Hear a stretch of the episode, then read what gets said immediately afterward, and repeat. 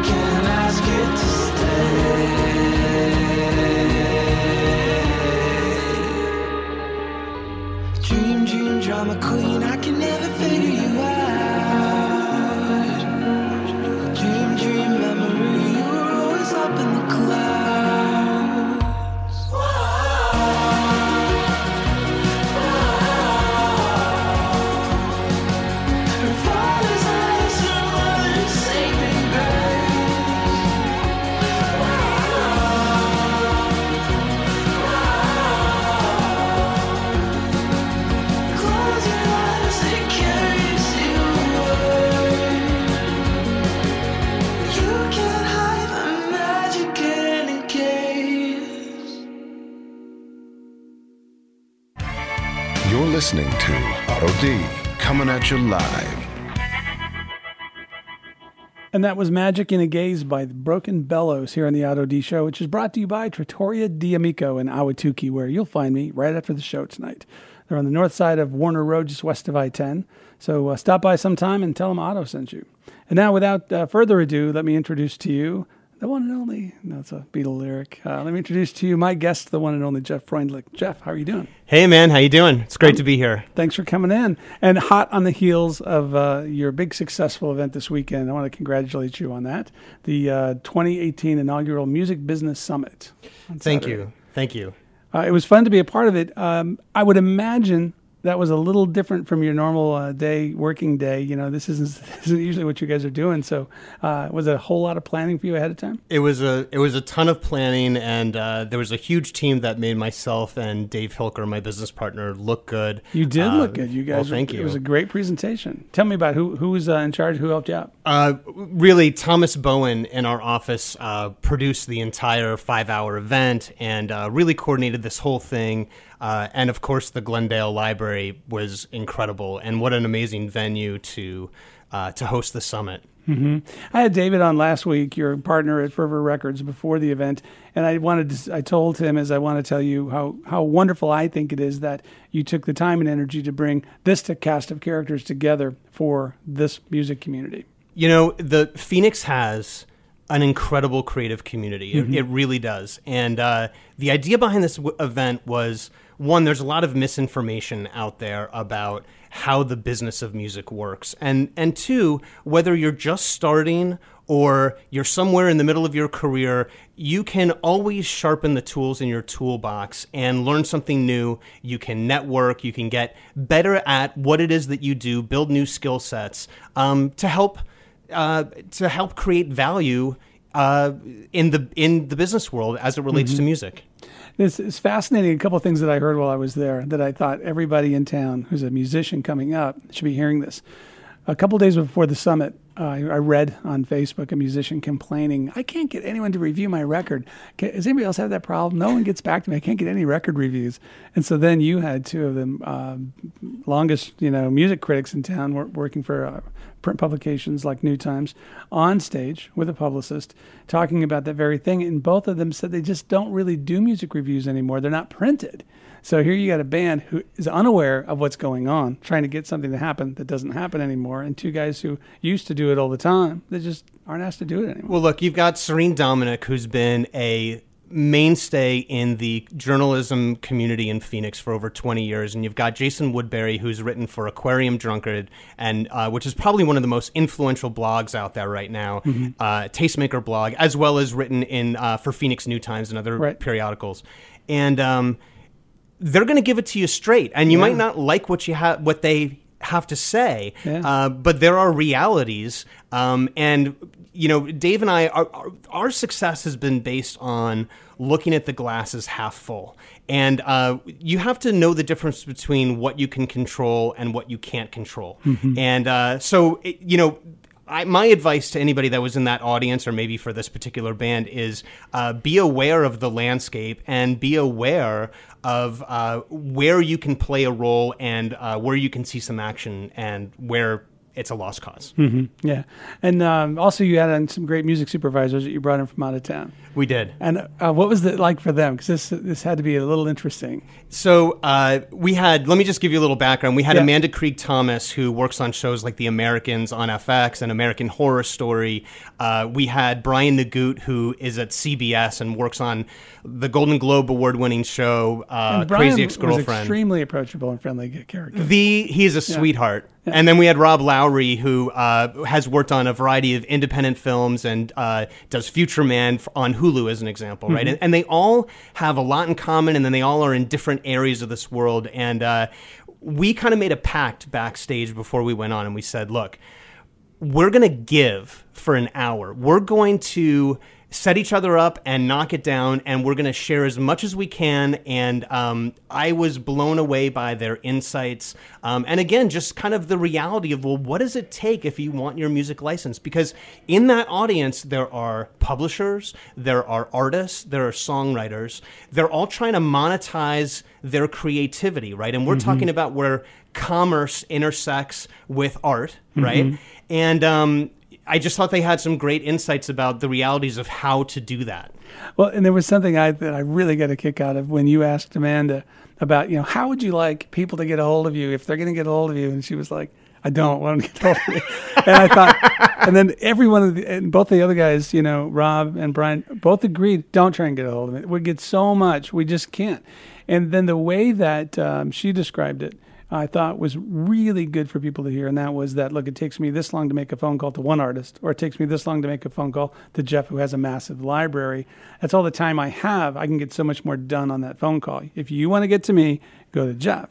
I loved how she said, We don't have time to deal with you on an individual basis, because that's the truth. It's true. And, and what she's really talking to is aggregators of catalogs, right? And that can be publishers, Right. it can be record labels. Right. Um, it is very hard for, look, the Amanda Krieg Thomases of the world are working 60, 70 hours a week. They Yeah. are on ridiculous timelines and they're they have a lot of expectations to manage and a lot of people to please there's producers there's directors there's showrunners um, their job is to make all of these people happy and god willing have a little creative input themselves Right. um, they're not going to be able to take a million individual phone calls um, a big piece of their panel was look you need to find a way to network and link up with the aggregators of music Right. that have relationships already So you show up on our screen, essentially. Exactly. No, but let's let's take that one step further because I wanted to throw this at you in front of the crowd, but I t- chose better. Uh, um, you know, when she said go to Jeff, right?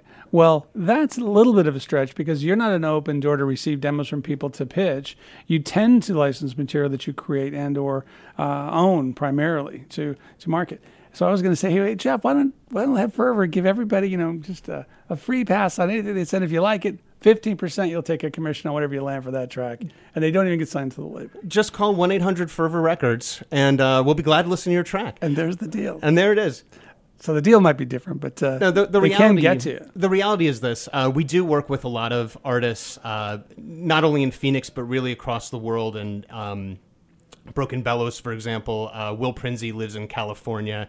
Uh, I, you know, so we're, we're really all over the place. And um, it's hard to get a hold of us, quite frankly, because we're un- inundated. Yeah. Um, Well, besides the label, you have the catalog that you manage, and Of course. you've been really working a lot to build the vintage catalog. We really have. Uh, vintage music is something that is really near and dear to my heart and Dave's heart. And um, there are so many talented artists and musicians really going back. I mean, we've got music from 1921. And uh, to perpetuate the legacies of some of these artists, uh, some of them made it and were quite successful, and some never made it out of their living room. Um, but they all have a story and uh, they have something artistic to st- to say, and it's our job to curate that catalog and perpetuate those legacies by telling stories.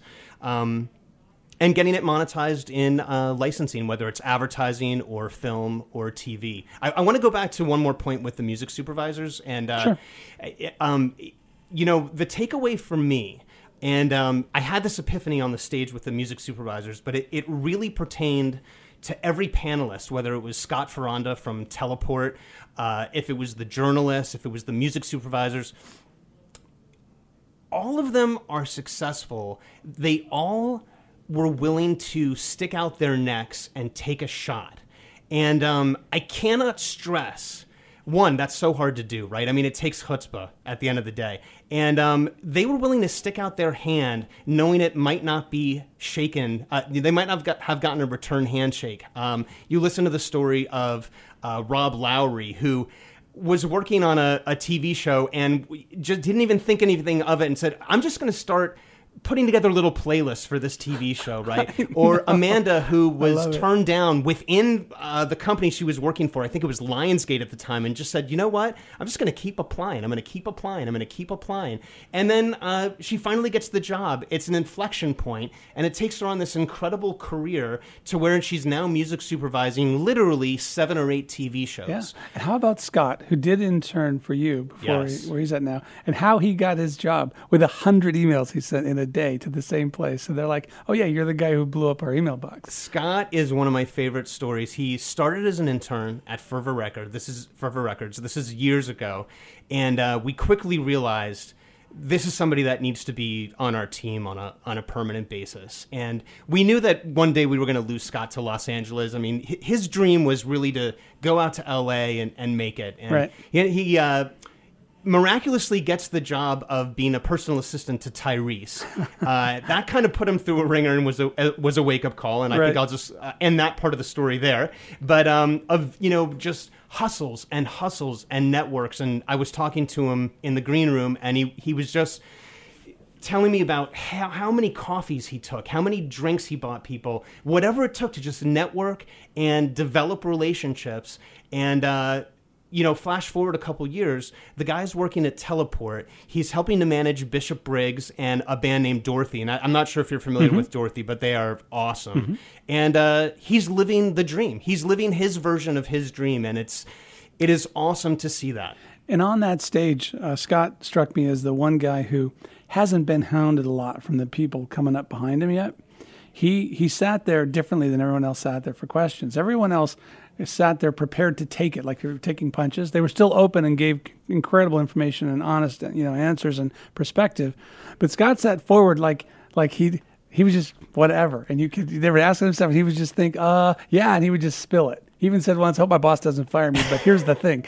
He just spilled everything, and it was fun to see how refreshing it was. He had no fear of sharing anything with you. Scott, the reason people gravitate to Scott, and really it's the same reason that people gravitate to artists, is that when it's authentic and when it's real, Right. people make that connection. And Scott has that innate ability to be real and just be himself. He's not putting Yeah. on airs, um, and it just comes across in such a pleasurable way. Now, I know you and I could talk about all of these fine people for the whole show, but I want to talk about you. We've already spent the first quarter of the show. We haven't gotten there. But before we go there, we can't leave out Jonathan Rosner. Jonathan was also a wonderful guest. I wanted you to tell me a little bit about how you first got associated with Jonathan. So uh, we have a mutual friend named Abby North. Um, she's a very successful publisher. Uh, she actually has the publishing rights to Unchained Melody, which is probably Cool. a top 100 copyright um, in the world ever, right? yeah. And uh, I remember, it, we, I think I was, you know, I was on a phone call with Abby, and she said, you know, I really want you to meet Jonathan Rosner.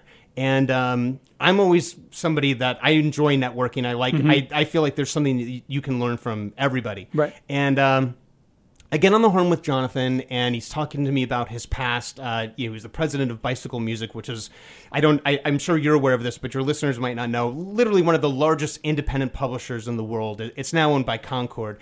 Um, but here's a guy that has an just a huge wealth of knowledge about music publishing, and he's kind of seen it all, and he's got a perspective that is very broad in scope. Um, and that's for the better and the worse because he's seen changes in the industry. And uh, if you want to be successful, you, you've got to be able to adapt. And um, so I think a lot of that panel was maybe talking about the way things were versus the way things are. And again, going back to this idea of the glass being half full, how do you navigate turbulent waters? Um, and quite frankly, from my perspective and, and from a business perspective, how do you go to where the water where the water is flowing? And um, you know, it's like because you can spend all day waiting for the water to flow to you, but guess what? That's not how it works. That's right. Yeah, That is absolutely right. he's a, he's a really special guy. Well, speaking of special guys, uh, you're a special guy with a lot of talents. You came up as a singer songwriter, and now you're and you go to school, you get your degree, and you go off working for EMI, which I just raced through your whole life back to where we are now. And uh, you're running this music production company and publishing company, licensing to TV and film, really representing with a passion all of these other artists' lives.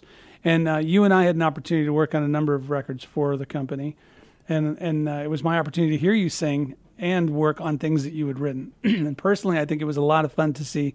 Uh, this, it was years ago now, but uh, to see how you looked on the microphone. Oh, this was your big day to play. It wasn't quite as serious work as the other days. This was the fun stuff, you know. So you still have a huge part of that artist heart in you. And just before the show, you mentioned I think you still write all the time. I do. I mean, I look. Writing for me is a coping coping mechanism for life. I will never not write. I'll be writing until the day I die.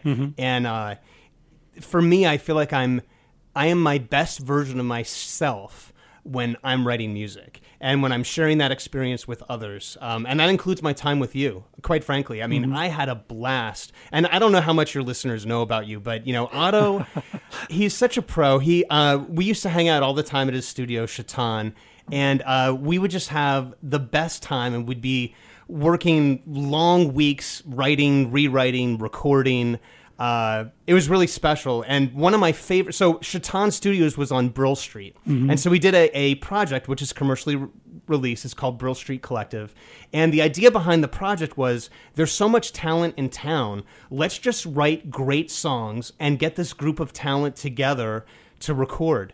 And uh, we did one song called Constellation which uh, you know being in the studio you, uh, you i mean it's a very intimate experience and everyone's just kind of doing their thing and every now and then otto would sing something and uh, I'm singing the vocals on Constellation, but that's really me doing an impersonation of you if you were doing an impersonation of Bono from U2. Okay, we'll have to play that one. So uh, let's let's pull this up. This is Constellation, and so this is something in your catalog, and has this been on TV and film? Yeah, this has been in a bunch of TV shows, and it's actually being looked at uh, for a show on CBS right now. And I, I don't want to jinx it and put the whammy on it, but I will certainly Cool. let you know if it happens, so you can play it again. Awesome. So here is Constellation from, and this is on the Fervor Records, or is this, This, the Wild is, World? this is on a Fervor Records release Okay, cool. um, from Brill Street Collective called First Collection, and the song is called Constellation. Check it out.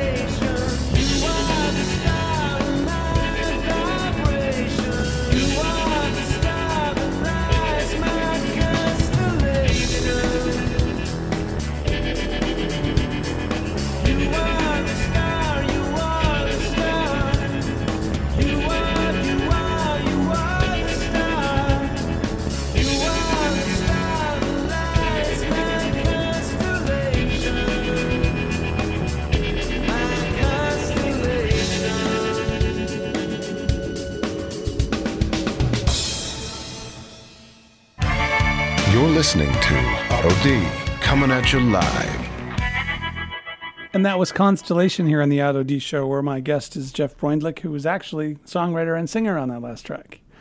And you're you're actually a co-writer on that, as is Jared Gill, uh, unbelievably talented guitarist. Yeah, I haven't seen Jared in a while. I got to get him down here. That'd be fun. But he's up in Seattle now. Well, he can. I can do it over the phone. Yeah, or do it over the phone. Be fun. Be fun. But um, so now, how long? When did you start writing? How old were you when you got into this whole racket? Oh God, this is a long story. It's hard Well, to think back that far. Maybe so much has happened in your career. I mean, music has has always just been uh, a, a tremendously large part of my life, and some of it is uh, my my paternal grandparents uh, were four hand pianists and traveled the world. Uh, my grandfather taught at Juilliard. My Four, gr- four hand. four hands, so four, uh, both hands on one piano, uh, performing at the same time. So, and Cool. uh, they're they were both kind of these like brilliant classically trained uh, pianists and wrote some definitive books and Oh, blah blah awesome. woof woof and uh, and so from a very early age. Um, I- you know, I was plopped down on a piano, and Mm-hmm. um, I was lucky enough that my grandmother bought me an upright piano, which I still own, a Baldwin upright. Awesome. And um, and so, you know, at some point, probably like by seventh grade, uh, when I was just completely addicted to rock music and pop music and everything that was going on, I I, had, I wanted to, learn to play the drums. So started taking drum lessons. And uh, by my freshman year in high school, I was in bands and playing uh, CBGBs in New York City because I grew up in New York City, Okay. and uh, eventually playing uh, the Bitter End, which is kind of like a legendary club in in Manhattan, and um, I was just enamored with it, and I, I remember uh, specifically. God, I was probably like eighth grade. I, I was watching. I was up really late one night. Remember, there used to be the Late Late Show with Bob Costas, and he had Paul McCartney on for a week straight, and um, I was like mesmerized by this, you know, because I, I knew Beatles music, but like seeing all this footage and then hearing Right. Paul McCartney talk about it, and it's, it just kind of like blows your mind, you know, and um, it was it was this like magical thing, and it made me want to learn more about okay, well, what who. It, you know, he was talking about how he was influenced by Elvis or Buddy Holly, and then you think, oh well, let me go check out Buddy Holly or Elvis, Elvis or Chuck Berry or, or Right. whatever it is, right? And um, and all of a sudden, these roads start branching out, and you get more and more into music, and and then I start getting fascinated by how does like Led Zeppelin and Simon and Garfunkel coexist in the same year? Like, how does that happen? You know what I mean? And uh, so, anyways, flash forward, I'm in college. And um, I get offered. I was an intern at EMI Records my freshman year of college, and parlayed that into being a college marketing representative. And I'm working in the New York office in the summers, and I'm working from college, getting paid, which is great. I've got money to go out on dates. Getting, I'm getting paid by a record company to promote records and learn this industry. And then going into my senior year in college, a And where were you at school in college? I went to Lehigh University in, in Bethlehem, Pennsylvania. And um, going into my senior year in college, I'm thinking, I've got it made in the shade. I'm, I've rocked this gig for three years. Everyone knows me. A job offer is just around the corner. And I stroll into the office. It's right by like Radio City Music Hall. And uh, and then actually they moved downtown. Maybe we're downtown. And David Segerson, who's the the head of the, the label EMI, calls everybody over and he says the label just went bankrupt. and I think I'm out of this business. There's no way I, I, can't deal with this kind of instability, you know. And it just and it freaked me out.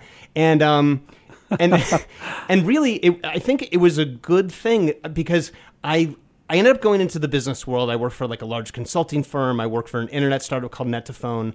And um, during this time, I realized I'm losing myself you know, I've been in uh, music has been a part of me in some way, whether it's writing in college and playing open mics or performing in bands in high school or uh, whatever these things are.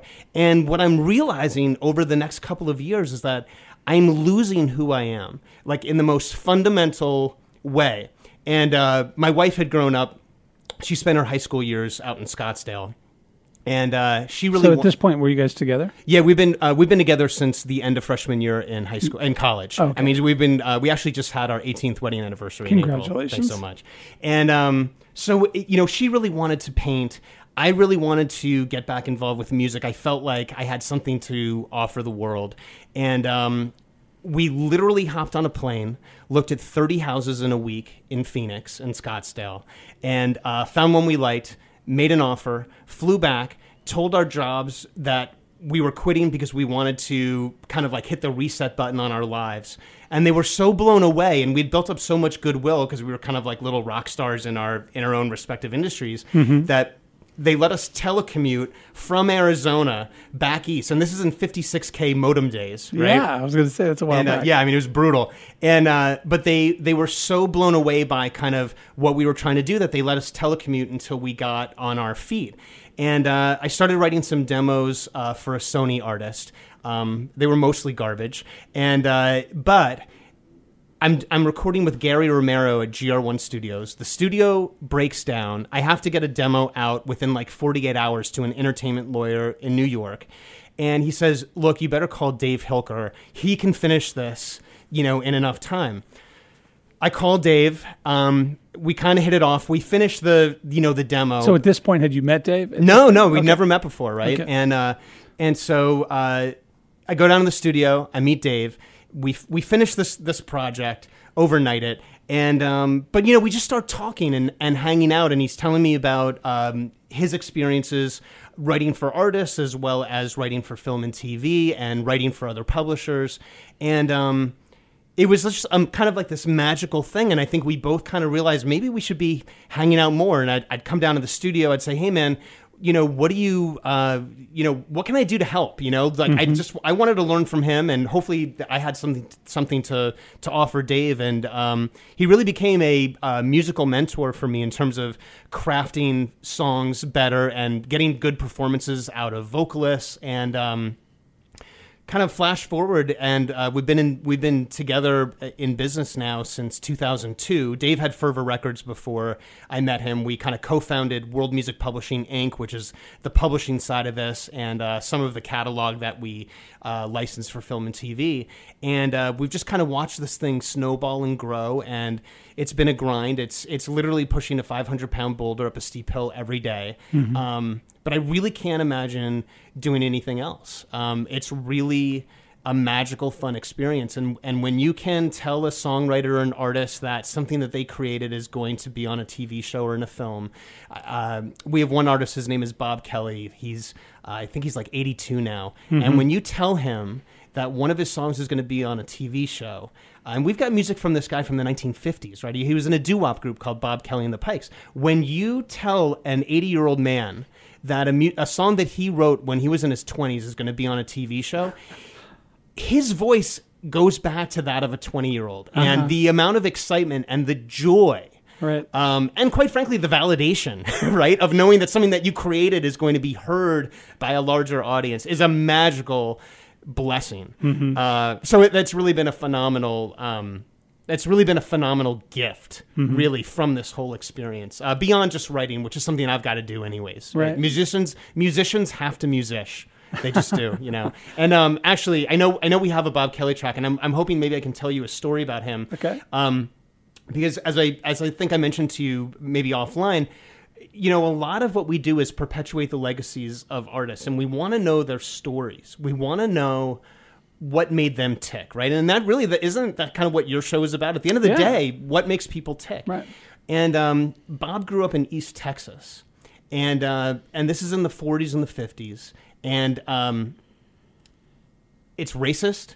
There's segregation. Uh, it's a it's a ugly time in some respects for the, the history of America in terms of race relations. And he he he tells this story about how he and his friends would go to this huge airfield in the middle of the night because the radio signals from uh, would would be uh, could be heard better at nighttime, and you could get you could pick up stations from much much further away, and all of the friends would go to this airfield and they would point all of their cars into the middle of the field and they would turn on their headlights. And then they would they could get black radio stations only at night and they would all crank up their radios and they would dance to back then what were called race records right? And of course what this is is uh, early soul and early rock and roll right? Yeah. And um, and then of course this influences a guy like Bob Kelly, who starts a doo wop group called Bob Kelly and the Pikes, and uh, later goes on to write for Gene Vincent, and later goes on to play at all the Playboy clubs and becomes a mainstay in Vegas and has a 40 or 50 car- year career in music. And luckily for us, we've got uh, dozens and dozens and dozens of, of songs that Bob wrote or co wrote um, throughout this magnificent career. And um, those stories to us are magical, and I think people make an emotional connection with the music when they hear those stories. Now I've got a cut of his. Is that the uh, "Because I Love You So"? Because track? I Love You So, which is a, a doo wop tune uh, from the 1950s. Cool. Let's just take a quick listen to that, and then we'll be right back on the Otto D Show.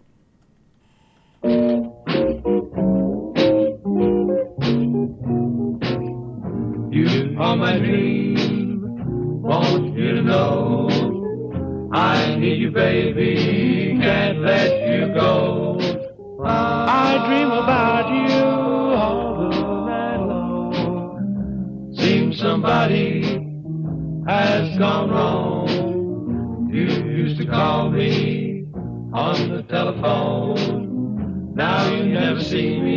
You leave me all alone. Can't live because I love you so. I miss you from night till dawn. Seems though I can't go on. This longing in me makes me feel so all alone, so all alone. If you would see me, that would be divine. Wish you could love me, be here all the time. I can't live without you, want you to know. Because I love you so. Because I love you so.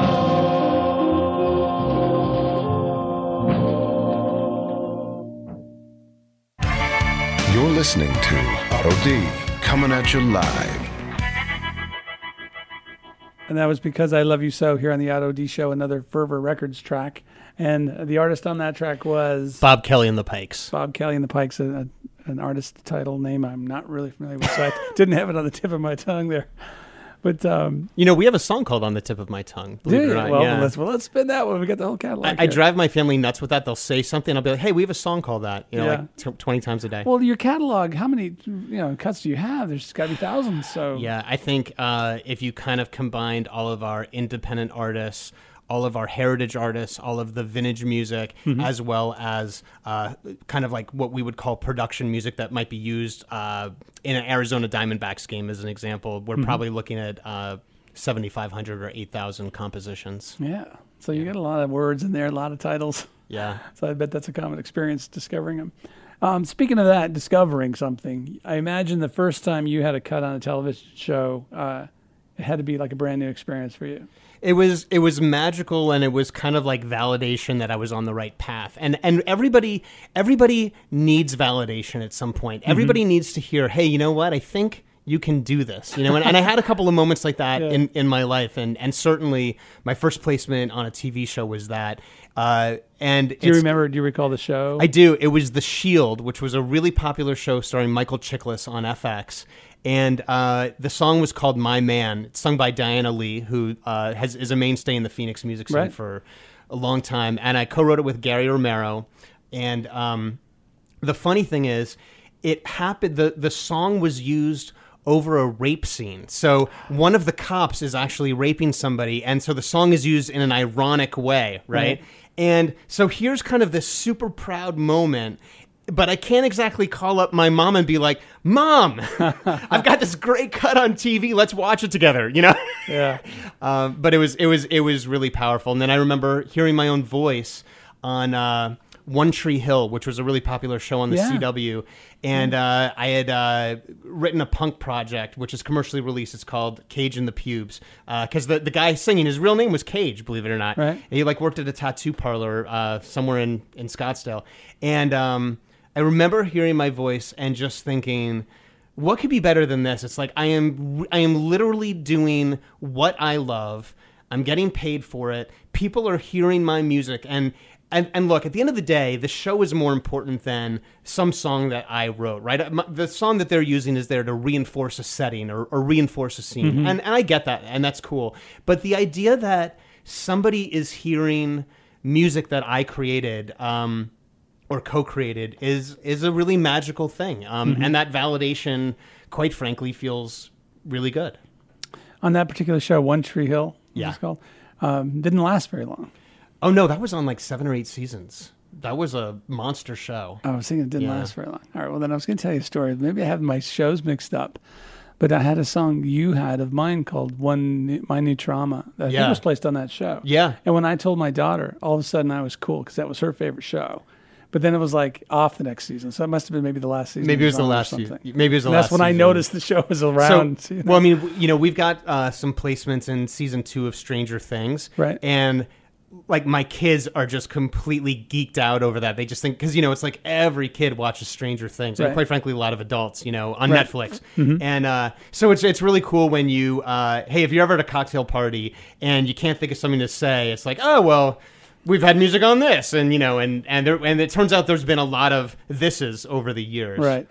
Just rattle off some shows you guys have placed tunes on. NCIS, NCIS LA, Stranger Things, Riverdale, which is on the CW and is a popular one right now. Lucifer on Fox. Uh, there's a film that came out uh, called The Disaster Artist, which won a Golden Yeah, Globe this year. that, actually. We had a, a couple tunes on that. One of them actually is performed by Francine Reed, um, Awesome. who is just She's been on the show. she is amazing. Uh, I just love Francine, and and she her performances live are incredible because she's a giver. She's not a taker. She is opening her heart to the world when she performs, and it, it's beautiful to see that. It's it's inspiring.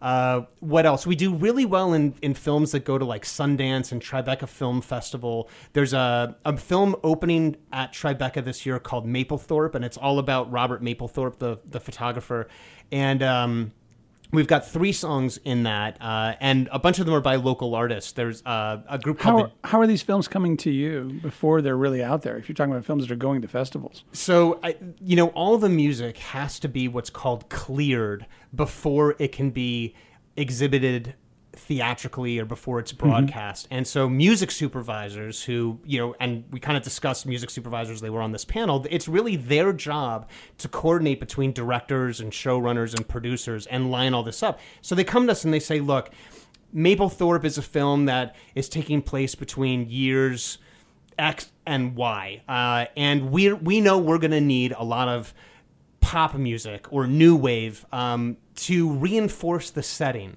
Um, there's going to be scenes during photo shoots where Mapplethorpe is uh, going to have music blasting, and it's going to create an emotional ambiance. And it's and uh, they come to us and they say, "What do you have that you think could work?" And uh, so we interact with the music supervisors, and a lot of times they pivot, and uh, we just keep pitching until uh, they have something that they think works. And so that's how it works with all, with all these projects. How have you? Uh, how has this changed your take with, on music or your relationship to it when you got into it as a player and then working for EMI, which is a record company, and now your primary focus is attaching music to TV and film? Do you watch more TV and film? You know, and and, and do Well, you listen differently? My wife is a huge movie buff, and so we spend a lot of time. Uh, that's kind of our thing. We'll go to the movies, or we'll watch something on Netflix, or uh, same thing with documentaries. And so um, that's just kind of an inherent part of our relationship. But the funny thing is, now we'll be watching something, and my wife will say, "Oh, that must have cost a fortune," you know, and she'll hear like a Rolling Stones song, and she'll go, Right. "Oh, I can't believe they used that," you know. um, I think when I was at EMI. I was living vicariously through the artists. Right. And I think that I was young enough that, and I, I had a fantasy of, well, maybe if I do this and I ingratiate myself, maybe one day I'll be an artist. Um, and I think part of me kind of always knew that's not something that I really wanted to pursue. The idea of being on the road 200 days a year and being a traveling salesman for music um, d- is not something that's attractive to me. Um, I think from the fervor side of things, whether it's pitching other artists or kind of expressing myself musically, um, the idea of of giving, and I know that theme kind of comes up several times as as we've been talking, but this idea of giving opportunities or lifting others up is a really good feeling and it reinforces wanting to continue to do that and working with artists and uh, getting the best out of them and then seeing that reflected in a film or tv show is, is so gratifying that it almost becomes like addictive. I think um, in terms of watching tv or watching films yeah it does affect how you watch or how you listen. Um, is it for the better or the worse? I don't know. It's all i really know. Was there a particular show, whether it was like a NFL or, or you know who knows what, was there something that when you really landed it, you were just kind of specifically or especially excited, just personally? Yeah, I mean, actually, it's funny because um, we do really well on uh, Fox Sports, both regionally and nationally. So whether it's on like FS1 or if it's on the local Milwaukee Brewers baseball game that's only broadcast in Wisconsin. But um, and this just happened to me last year. I'm a huge Yankees fan. I grew up in New York City, and uh, I mean, I just spent if I wasn't writing music or playing in a band, I was probably at a baseball game. You know, cool. and uh, and my favorite thing to do now is like flip a Yankee game on and then take a nap, right? And I have the game on, I'm taking a nap, a song comes on, and I'm like, why is this so familiar? I know this, I know this, and I'm singing the words, and I'm singing the words, and I'm like, I wrote that. And you know, so I combined my two favorite things in life. I it was like a this amazing moment of hearing a song I wrote in a Yankee game, and it was like, forget it. It's like I, I've done everything now. I can I can die right now. That's pretty cool. Well, don't don't just yeah. I, I'm not done yet. I got more to do. Yeah, that's that's pretty cool. I think that that's one of the things that's neat for all the uh, artists that you represent or writers that you represent. Like you said, when you can tell them, "Hey, you're on this show," uh, that's that's a, a pretty cool, pretty cool deal, pretty big deal. You know, one thing we um, talk a lot about with artists, and, and you know, we have to turn a lot of artists down as well. I mean, you, you were asking before, well, how do people reach out? And you know, the the bar is really high. If you want to have music in a TV show or a film, I mean, we are literally competing with Sony Records, uh, Capitol Records. I mean, there's a craft to songwriting. Uh, the songs have to be great. You listen to that Broken Bellow song that you opened the show with.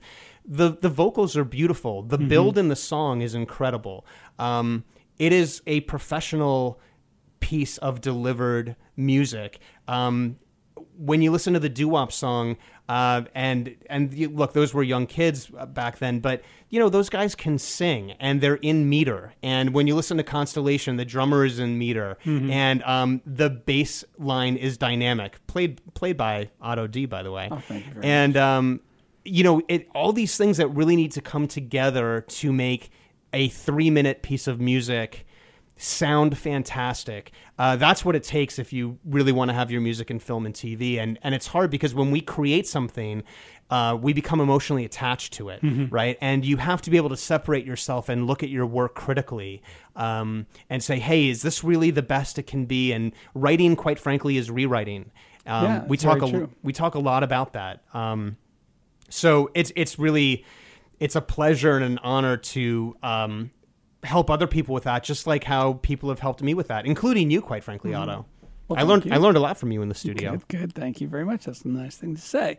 But let me ask, uh, mention this as well. I think that when people do write, and this is something that was reinforced at the summit as well, they really need to listen to the show that they think they're writing for. You can't just write something good and then go, someone will put this on TV and, or in film. And not just because it's good, because it's good, they might like it. So now it's in a back burner in their head for some day if it happens to cross their mind when an opportunity comes up. But really, the opportunities come up and then they go looking. So here's You know? here's my take on that. If you are writing music, write the best song you can possibly write. Don't think about I'm writing this for film and TV. Okay. Write a great song. If you're pitching a song to film or TV, make sure you're only pitching music that is appropriate for that show. So we don't really think of it as, hey, we're we're going to write Constellation because it's going to work great for TV Gotcha. we're writing Constellation because we think it's cool. We think it sounds great. We think there's something dynamic and intriguing about that song. We know good music will be licensed. We just don't know when. And you can be sure that we will only pitch a song like that at the appropriate time. cool. Does that make sense? Totally. Now, in an email you sent me earlier, um, you mentioned that you're a big fan of Only Living Boy in New York. Yeah. I want to talk about that movie because I haven't seen it, but I remember seeing the trailer.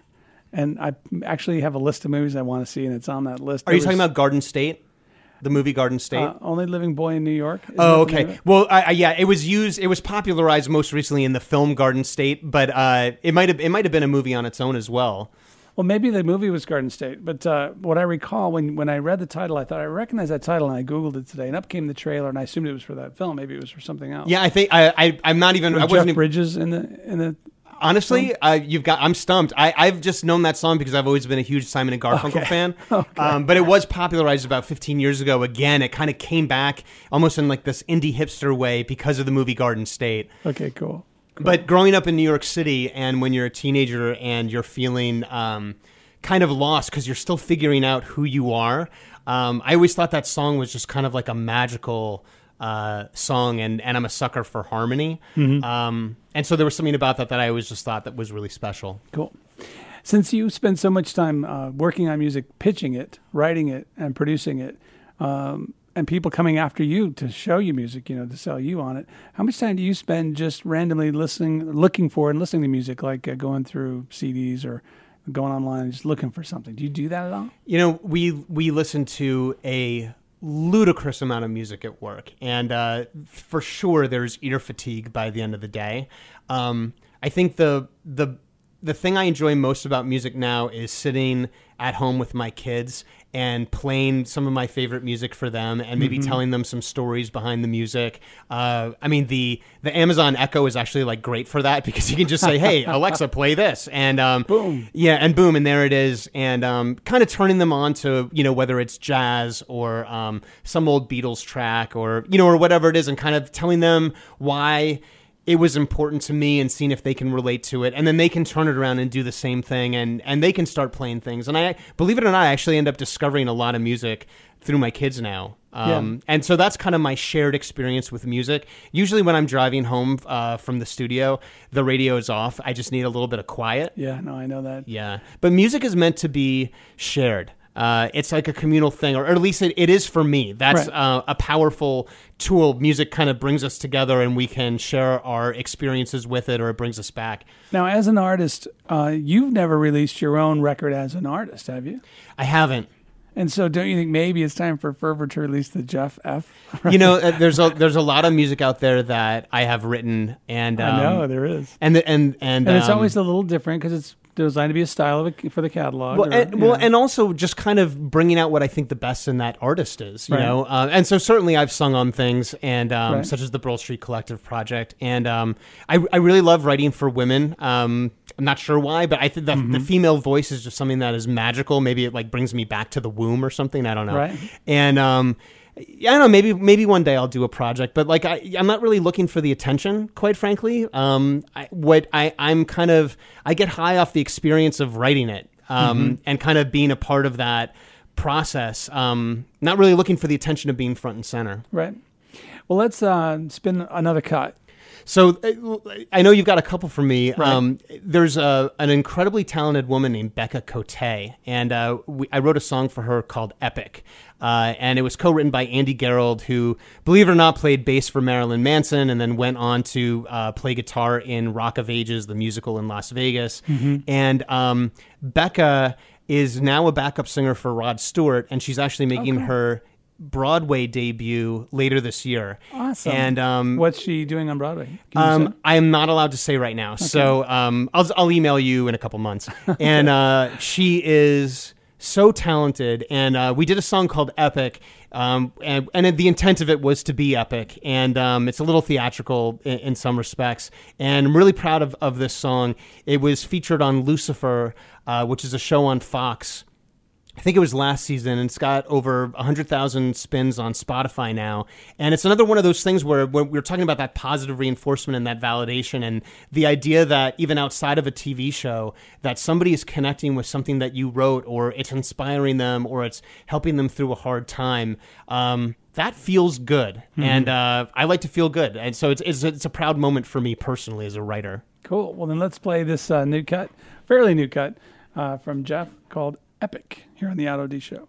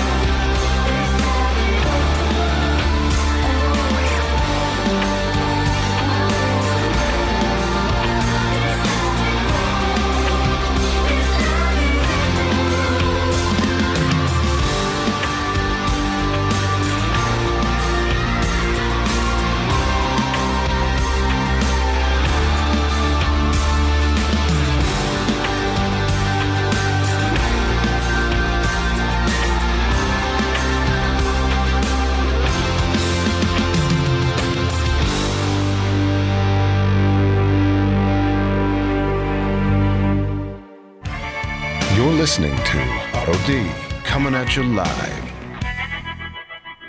And that was Becca Cote with Epic here on the Otto D Show, written by Jeff Freundlich as well. Nice song. Thanks, man. Very, very cool. One of many cuts on the Fervor Records uh, label. And I want to say, you and I have had an association going back a long time. Uh, it's been uh, wonderful to work with you and have the opportunity to, and, and actually have some of my songs played on TV and film because of your efforts. And so I want to announce to our audience that we are now going to cozy up our relationship in another way for the, for the next short period of time as Fervor Records becomes a sponsor of the Otto D show. And we're going to start opening uh, the show every evening, every Monday night with uh, a Fervor Records cut. We are so happy to be a part of what you're doing. We're really big believers. We're storytellers. You get stories out of your uh, guests here, and we just think that's a such an awesome thing. And uh, we're thrilled to be a, a small part of what it is that you're doing, Otto. Well, thank you very much. And I think it's going to be great to have an opportunity to take your catalog, some of the cuts that are on TV and film that aren't necessarily played in, another aspect. This will give us just another outlet for you. And so, if people want to get to you with their material, what's the best way to reach you? You know, I- think the best way to reach out is through Facebook. Um, connect with us on Facebook, see what we're doing, peruse our artists. Um, if you're going to reach out, um, maybe tell us why. You, you know, it's a it's a high bar, and um, we want you to think critically before you reach out. Uh, you kind of only get one chance to make a first impression. Isn't that the truth? It really is. And um, reach out, send us a message, and um, you know maybe send us a link so we can take a listen to something. And uh, hey, you never know. And then, uh, is there a website for Fervor Records as well? Of course, Fervor, which is F E R V O R dash records.com. And that's also a great resource to kind of peruse our artists and, and see what uh, what we've got cooking, as well as kind of keep track of uh, placements in film and TV, and um, kind of all the exciting things, all, all the exciting things going on with Fervor.